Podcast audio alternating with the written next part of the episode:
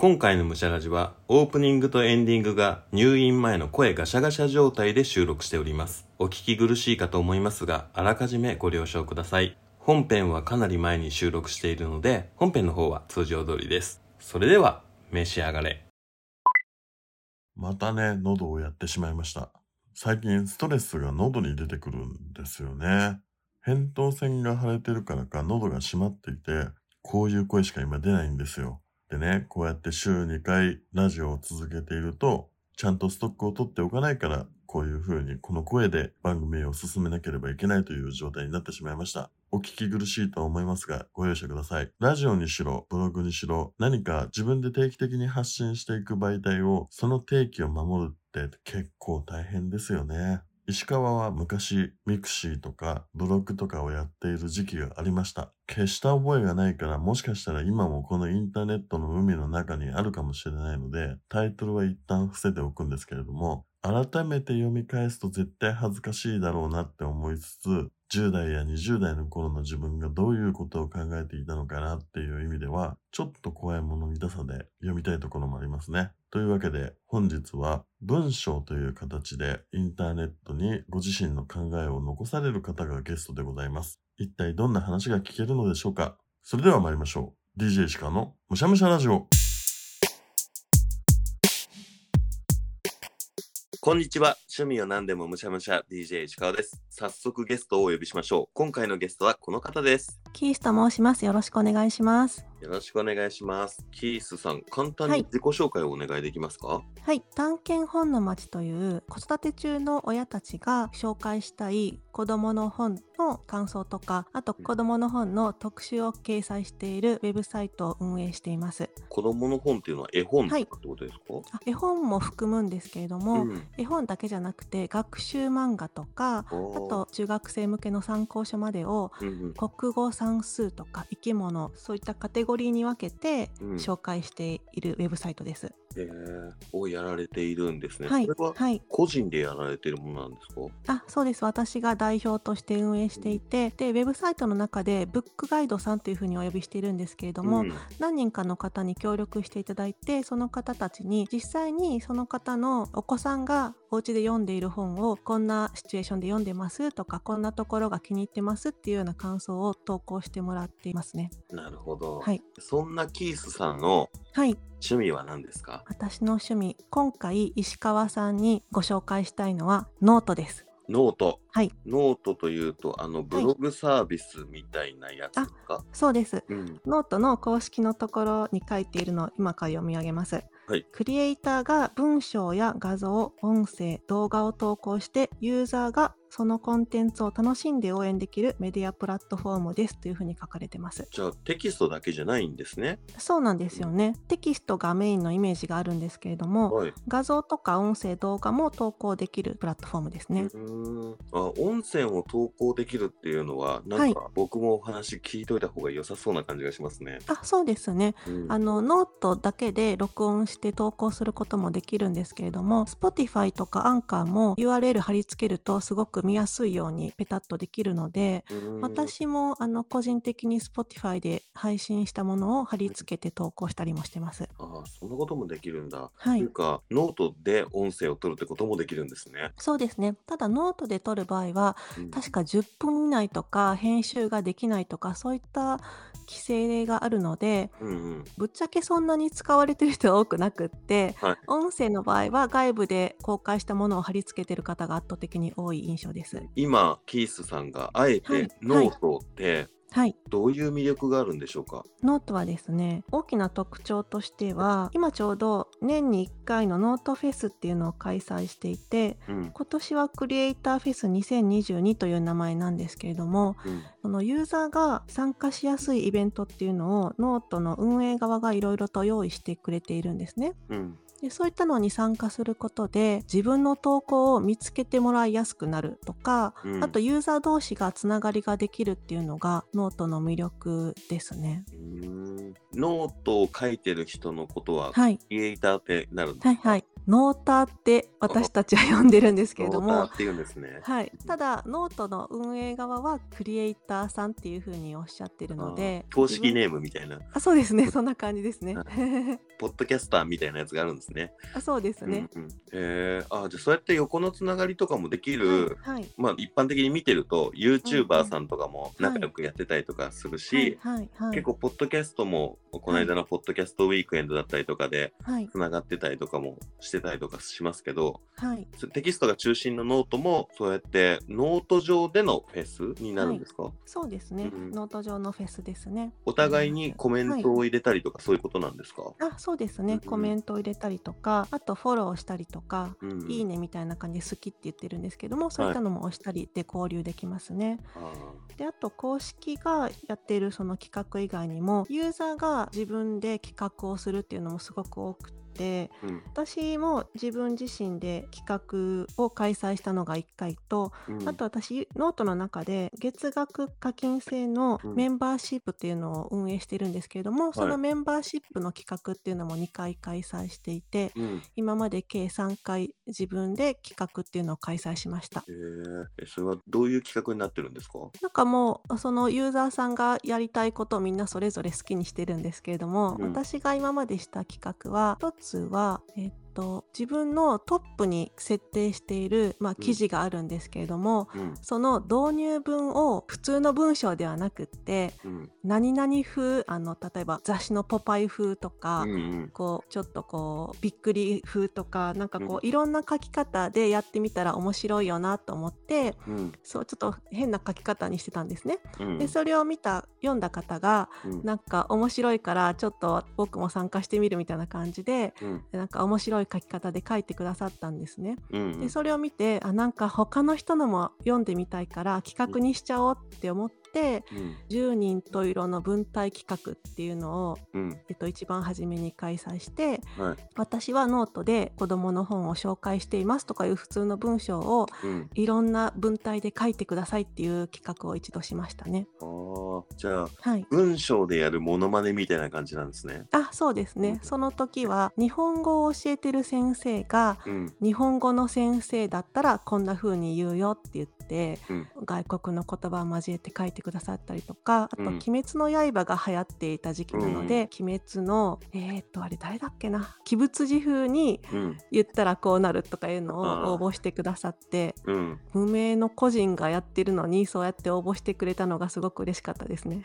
なんかすごいちょっとこうアカデミックな企画ですね。そうですね。面白かったですね。そういうポッドキャスターの番組にポッドキャスターさんが出てくれるコラボだったり、うんうん YouTuber さんでもあったりとかするはいのはノートでもそうやってあるんですね。ちょっとしたコラボみたいな感じですもんね。そうですね、うん本当に気軽にできるしあと年に1回の大きなフェス以外にも、うん通年で本当にいろんな企画をノートが開催してくれていてうん。ハッシュタグをつけて応募するお題とかもすごくたくさんあるんですね。うん。でそういったお題にハッシュタグつけて投稿するとあのうん書いた記事の一番下に大きくハッシュタグが出るので、はいそれでそのクリックしていくと同じようなお題で書いた人の記事にどんどん飛んでいけるのでそういったところでコメントしたりとかフォローしたりとかっていうのでどんどんつながりができていくのがすごくよく設計されてるなと思います。やっぱりキースさんがこうやって文章を中心に書かれるのは、はいはい今ノートが一番いいなって思われているわけですよね。そうですね。昔からというか、はいアメブロはなんか昔はいちょっと書いてたことがあったような気がするなぐらいなんですけど、はい、もう圧倒的にその他のなんかブログツール的なものよりはノートがいいなってはい、思ったんですか、あの実は私今まで全く書いたことがなかったんです。うん、うん、でもともとそのノートを書き始めたきっかけというのがはい、うちの子たちがうん、本がとても好きで家でもたくさん本を読んでいたんですね。はい、で今って学習漫画がすごく充実していてうん、名探偵コナンが一緒に日本史とか世界史とかを教えてくれる学習漫画だったりとかあとその学校では教えてくれない大切なことシリーズって結構小学生の間では人気のシリーズがあってはい。ネットのルールとかうんうん。あとその友達との関係とかそういっはい。たその国語算数とか以外のうん。部分を楽しく分かりやすく書いてる漫画とかはい。あるんですね。うん。であとはあの石川さんもご存知かもですけど「ドクターストーン」っていうそのジャンプ系の漫画とかも読んでると科学に興味を持てる漫画だと私は思っていてそうちの子たちもすごく好きなんですけれども、うん。すごくいいなって思って。うん。で自分の子と一緒に書店に行って探すのも私も好きだったんです。うん。うんでただコロナ禍になって一斉休校になってうん。家で本を読む時間がたくさんできたんですけれども自粛でなかなか町の本屋さんにちょっと行けないなっていう状況になった時にはい。ネットでいろいろとその学習漫画とか子どもの本を探したんですが結構情報が点在していてなんかこれ一箇所に集まってたら楽しいのになって思ってうん。それをじゃあ自分でちょっといつかウェブサイトを作ってみたいって思ったんですね。うん。でただ本当にウェブサイトとかも作ったことももちろんなかったのでうん。どんな学習漫画があるのかとかどんな風に紹介したらいいのかっていうのをまずは書き出してみる棚卸ししてみるっていうので、うん。なんかブログみたいなことを始めようかなってその時に思ってで夫はちょっとこの IT 系に詳しいのでうん。ブログやってみようと思うんだけどっていうことを言ったらはい。じゃあ今やるんだったらノートがいいんじゃないっていう風に言われて、うんうんあノートって聞いたことないけど、まあ、やってみるかぐらいの感じでやったのが初めなんです。でノート書き出してはいやっていくうちにどんどん楽しくなってきたと。そうですね、えー。あの同じように小学生のお子さんがいる親御さんとつながりができたりとかうん。本が好きなお子さんのいる親御さんとつながりができたりとかっていうのですごく楽しくってもうどんどんのめり込んでいきましたね。そういう学習本とかって小学生の頃には読んでましたけど、はい。もう離れると知る機会がないけどはい、今なんかそんなことになってるんだってすでにもう思ってるので。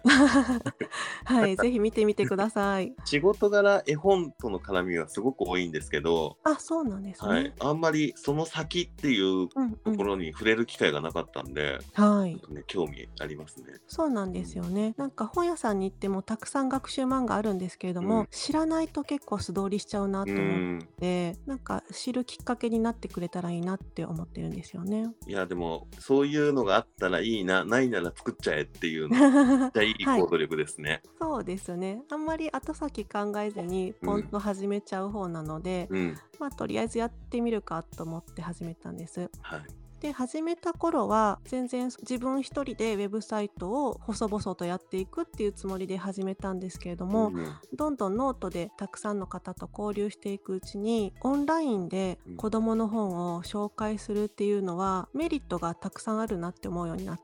うん。えっと、例えば病弱児さんとか不登校のお子さんとか、うん。あと近くに書店がない書店空白地に住んでるお子さんとかうん。あと外国で子育てされてる日本人の家族の方とかで、やっぱりリアルの書店よりもオンラインの方が近くにあるっていう状況の方とかもいてうん。そういった方たちに届けられればいいなっていうふうにどんどんこう思いが大きくなるというかうん。方法が変わっていったりとか、あとそのノートで本を紹介している方が私以外にもたくさんいてなんかそういった方が協力してくださって私以外のブックガイドさんにも参加してもらえるようになったりとかっていうふうにこうどんどんやっていくうちに新しい道が見えてきたんですよね。えいやって始めてやっていくうちにどんどん意義だったりとかはいはい。届いていく人が明確になっていくっていう過程って、はいはい僕のポッドキャストもその側面はちょっとあってはい。どんどんのめり込んでいきますよね。そうですね。始める前に想像できることって限られてますよね。うん。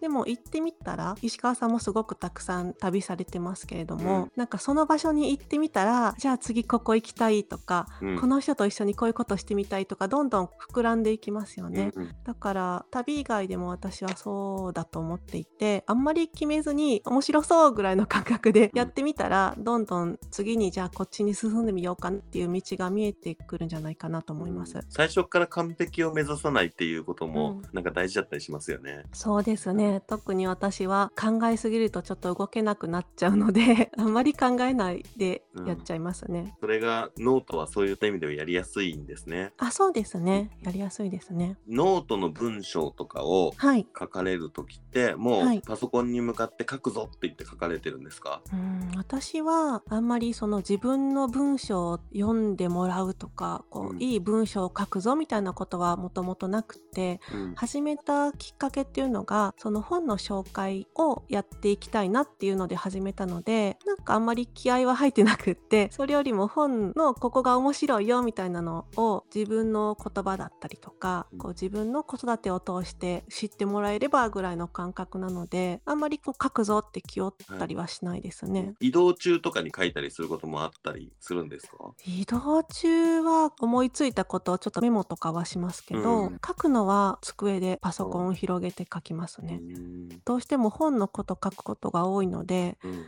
本を横に置いてちょっとパラパラ見ながら書いたりはしますね。なるほど今までノートをやっていて印象的だったイベントやトピックとかってあったりしますか？印象的だったことか。こんなコメントをもらったよとかっていうことがありえたりするわけですよね。あそうですね、えーもうすごくたくさんの出会いがあったんですけれどもうん、んどんどんやりたいことが増えていったなっていうのが自分の実感としてあってうん、初めノートを書いていてその後ノートの中でスタンド FM でうん。こう喋ってるよっていう人が少しずつ増えてきてうん、なんか初め聞いてたんですけれどもキースさんもやればいいのにみたいなこと言ってもらってうん、でも私あまり自分の声に自信がなかったのでいやいやいや無理無理って思ってたんですけれどもうん、なんかとりあえずやればみたいな感じだったので なんか乗って始めてみたら喋るのも面白くなってうん、でスタンド FM で話してたところに、えっと、去年のノートフェスうん、そのノートの開催しているフェスでノートの運営側の成美さんと金友さんがお話しされているポッドキャストの世界っていうのを聞いてうん、あなんかポッドキャスト面白そうだなっ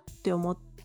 うん、どんぐり FM を聞き始めて、はい。でそこから自分も同じくどんぐり FM を聞いている方と一緒にポッドキャストを始めるようになってうん、っていう風になんかどんどん新しい世界が広がっていったなって思いますね。あ、そうやって広がっていってポッドキャストにつながっていくわけですね。あそうですね、うんうん。はい。でウェブサイトも初めは一人でしようと思ってたけれども協力してくださる方がいたりとかうん、あとは、まあ、自分がウェブサイトとかそのノートの発信を仕事にできればいいなっていうこともあるんですけれども、その先としてなんかなかなか外で働けない事情がある親御さんとかなんかこうライターとかそういったのにチャレンジしてみたいけどなかなか踏み出せないなっていう方とかと一緒にというかその探検本の街に参加することで何かこう自分の仕事につながったりとかっていう風に他の人にも何かちょっとでも力になれるようなウェブサイトになったらいいなっていう風にちょっとこう夢が大きくなってきました。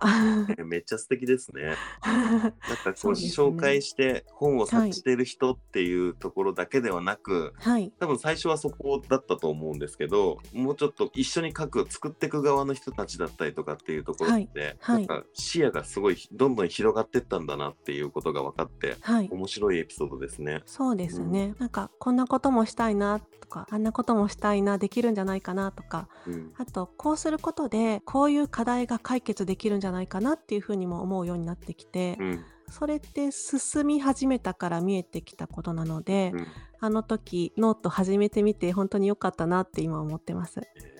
えーすごくキースさんがノートを楽しみながらやられてるんだなっていうことが伝わってきて、はい。もうすでにちょっとノートに対する興味が湧いてきていますね。あそうですね。今キースさんがこうノートをやっていく上での目標は、は今はいおっしゃったように、新しく仕事にできたらっていうようなところだったりそういう人を増やしたりとかっていうはい。ことの他に、はい何かこう目標だったり夢だったり、はいこうなったらいいなっていうことってあったりしますか？そうですね今まではそのノートをを始めたきっかけというのが子どもの本のウェブサイトを作りたいっていうことで、で昨年の11月に「探検本の街」というウェブサイトをオープンすることができてもうすぐ丸1年経ってこれからもどんどん活動していきたいなって思っているんですけれども、うん。そのさっきお伝えしたポッドキャストを始めたっていうのからさらにまた続きがどんどんつながっていってて探検本の街っていうウェブサイトとはまた別でポッドキャストもすごく面白いなもっといろいろ知りたいなと思ってポッドキャストのトラッっていう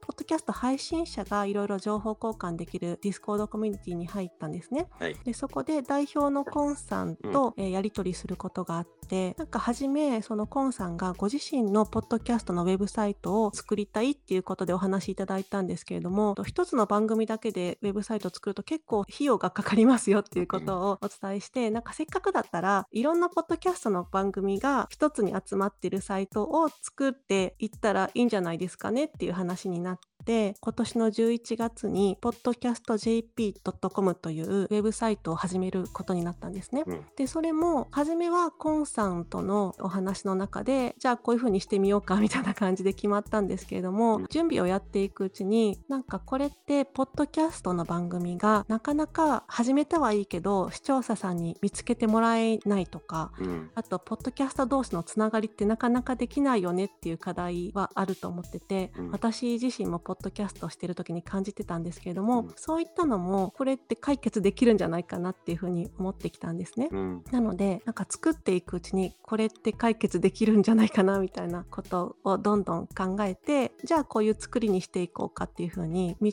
ができていくのが面白いなって思ってます。なので今は探検本の街のウェブサイトとあともう一つ podcastjp.com っていう全然その別のウェブサイトなんですけれども2つとも運営頑張っていきたいなっていうふうに思ってます。いや、素晴らしいですね。はい。これの公開ぐらいのタイミングには、ムシャラジも、ポッドキャスト JP で紹介いただけてると嬉しいなって思ってます。あありがとうございます。なんかポッドキャストって新しい番組見つけるときにうん。少しでも聞かないと自分に合ってるかどうかわかんないですよね。そうですでね。もその23分聞いて合わなかった時にうん。なんかあーあってななっちゃいますよね。なんか10番組聞いて自分に合うのが1つ2つあったとしても、うん。じゃあ残りの8回9回って23分聞いたけど結局ちょっと違うなっていう時間があるとすごく疲れちゃうというか、結局いつも聞いてる番組だけずっと聞き続けるっていうことになっちゃうんですけれども、はい。ウェブサイトとかあと SNS も同時に運営してるんですけれども、うん。そういったので視覚でこういう番組があるよとかこういう人にこういうの聞いてほしいなみたいな情報があるとなんか自分にマッチするのってすぐに見つけられるなと思っていて、うんなんかそういった課題もじゃないかなと思ってます。素晴らしいですね。はい。実際、毎週、ポッドキャスト編集してて、はい。自分の調子だったりとか、はい。あとはまあゲストに出てくれる方の相性だったりとかで、はい。すごく面白くなった回だなっていうところと、場合によっては僕一人喋りの回とかで、一はい。人喋りの回を聞いて、はい。あ、一人で旅の話ずっとしてるんだな、興味ないなって思って、インタビュー会を聞かないパターンとかもあると思うんで、はい。その辺、なんかこう、ずっと聞いてる人には飽きないような展開をしたいなとも思いつつ、はい。どれぐらい番組の色っていうのを一定にするのかなとかって悩んだりするんで、はい。はい。そうやって音声以外のところでも紹介いただける機会があるのはめちゃくちゃ嬉しいですよね。そうですよね。あのノートとも重なる部分なんですけれども、ノートでもポッドキャストでもどんな SNS でも発信始めてなんかこう続けられなくなっちゃうのってせっかくこんなに頑張って発信してるのに誰にも届いてないんじゃないかって思うと、うん。結構辛くなってきてもうやめちゃおうっていうのがまず第一の壁かなと思っていて、うん。なんかノートもやっぱりそういった企画に応募することでどんどんこうつながりができていくことでそれが解消されやすい作りになっているしなんか podcastjp.com もなんていうのかな早い段階で リスナーさんにアプローチできるとかうん横のつながりができることでなんか続けやすいうん環境に少しでもお手伝いできればなっていうふうには思いますねう。ん。素晴らしいですね。ありがととうございます。いろんなこう方の課題を解決しようとされる、はい。キースさんの姿勢が素晴らしいなって今日お話聞いてて思いました。あ、そうですか？うんでも一番は多分自分が楽しいからやってるんですよね。うん、じゃないと続かないですもんね。そうですね。ノートもポッドキャストも自分がまずやってみてすごく楽しいって思ったからこそなんかこれもうちょっといろいろやっていきたいなっていうふうに思い始めたんですよね。うん。いつも最後に聞いている質問もいいですか、はい。ノートをはい。僕まだやってないんですけど、はい。石川にノートをさせようとすると、はい。キースさんはまず何からやらせますか、そうですね。プロフィールのところにうん自分の人となりが分かることを少しでも書いてほしいですね。うんで投稿する内容は何でもいいんですけれども、はい私だったら、えーまず男性か女性かでいうと女性とか、うんあの小学生の子供が2人いますとか、うん本当にそれぐらいの情報で構わないんですけれども、うん何かその私ってこんなだよみたいなのが少しでも書いてると同じような環境の人がちょっと親近感持って絡んでくれたりとか、うん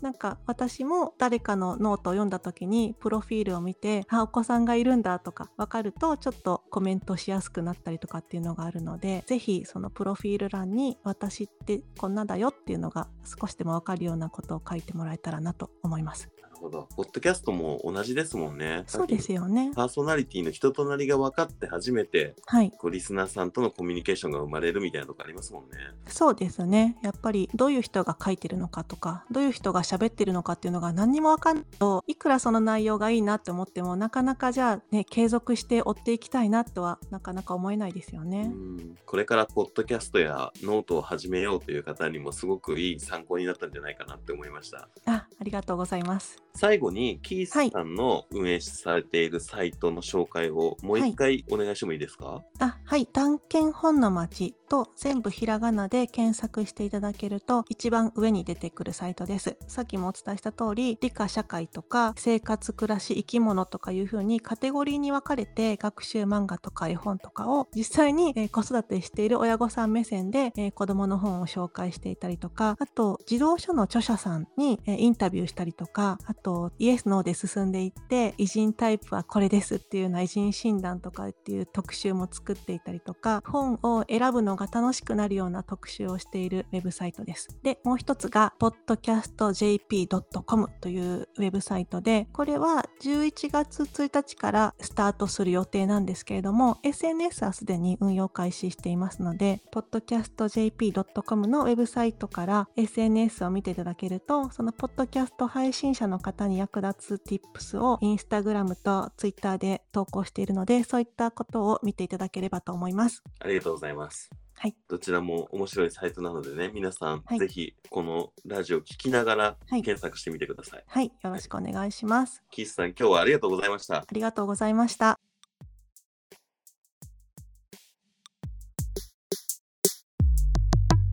むしゃらじオープニングと本編とエンディングの声が違いすぎますね。ほんとすいません。いやでも、ノートちょっと面白そうだなって思いますよね。むしゃらじを週2で続けつつ、ノートも週1とかでっていうのはちょっとハードルが高いんですけれども、なんか年間の総まとめぐらいで、年1本ぐらいだったら書けなくもないですかね。どうなんでしょう。でもせっかく聞いたからにはね、ちょっとチャレンジしてみたいななんて思っています。もしあげたら Twitter で告知しますね。というわけで本日の趣味川柳。キーを打ち、思いの丈を書き記す。キーを打ち、思いの丈を書き記す。キーボードで打つのに文章を書くって改めて考えると不思議ですよね。喋るのと文章で書くのでは、同じ内容を伝えようと思っても、違う形で伝わりそうな気がしますね。その差が出せたらちょっと面白いんじゃないかなって思いました。というわけで、いつものゲスト募集です。どんな趣味でも構いません。番組に出演してみませんか？あなたの好きなものの話を聞かせてください。Twitter でむしゃらじを検索していただき、DM をいただければと思います。ツイッターをやってないよという方は、メールアドレスもご用意しております。メールアドレスは、むしゃらじお、アットマーク、gmail.com。むしゃらじおは、musharadio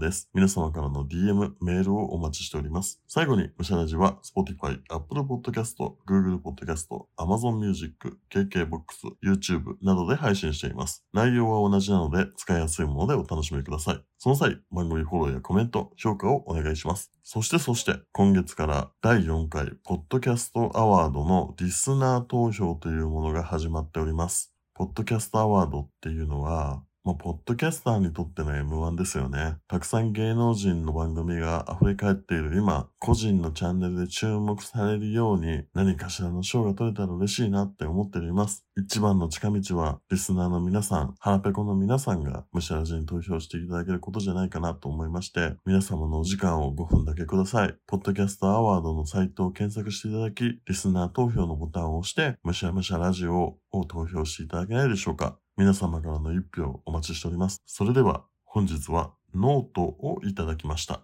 ごちそうさまでした。お相手は石川でした。バイバイ。